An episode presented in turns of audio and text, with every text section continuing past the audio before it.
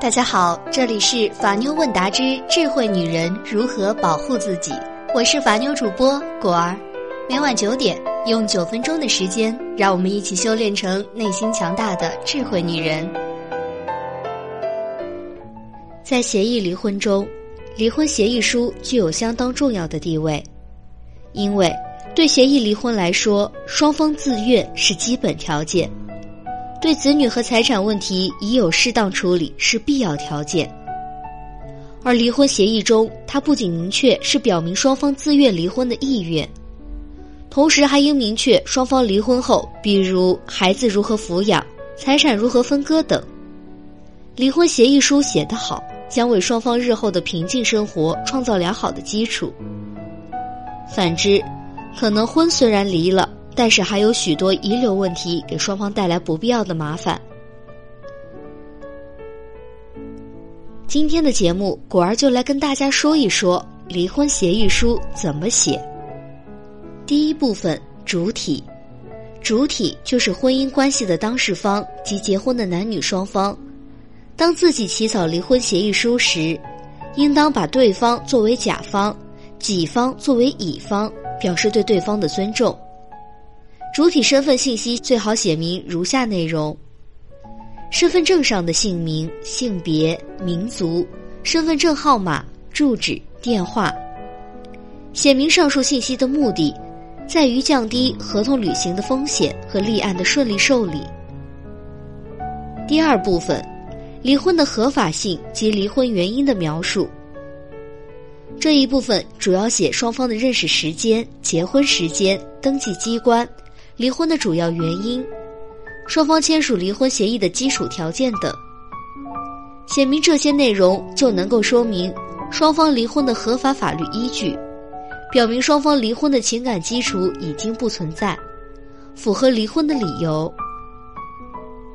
第三部分，协议书的重要内容。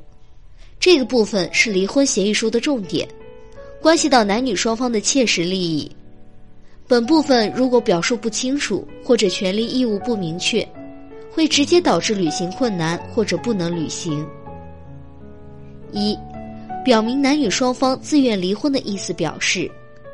该意思主要是表明男女双方做出离婚的意思是真实自愿的，一般表述为男女或者甲乙双方自愿解除婚姻关系。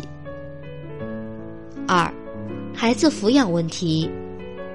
离婚中的孩子抚养问题是离婚协议书中必须表明的问题，无论是否有孩子还是没有孩子，都需要写清楚。如果没有小孩，一般表述为男女双方无子女，或甲乙双方婚姻关系存续期间无子女。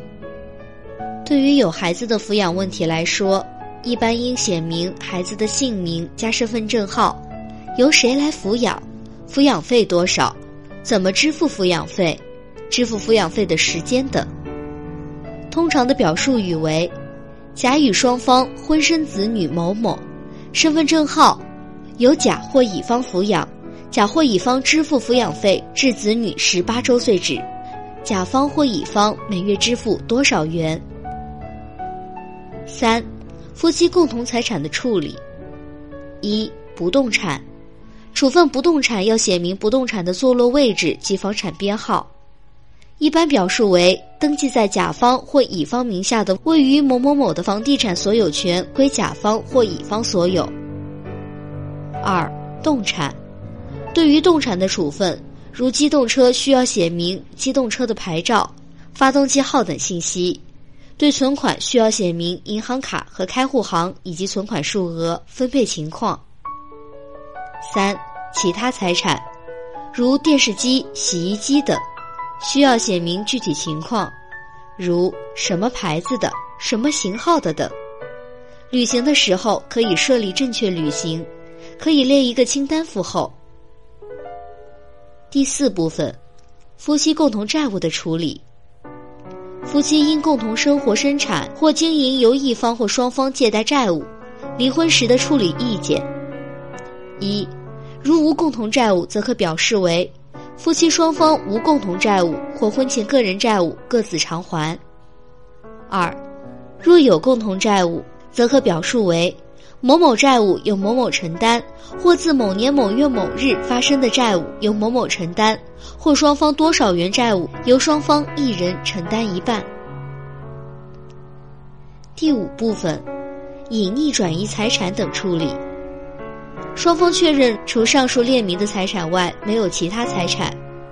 如果离婚时一方隐藏、转移、变卖、毁损夫妻共同财产，或者伪造债务企图侵占另一半财产的，分割夫妻共同财产时，对隐匿、转移、变卖、毁损夫妻共同财产或伪造债务的一方自动放弃该权利。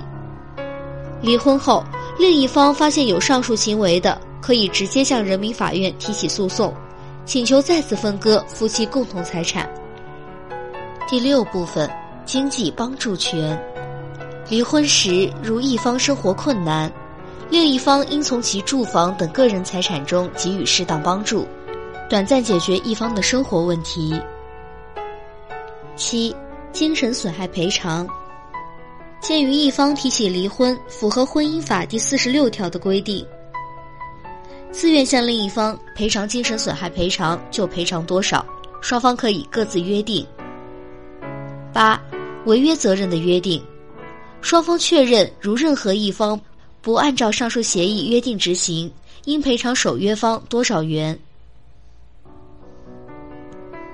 那么双方签订离婚协议后，一方反悔，是否生效呢？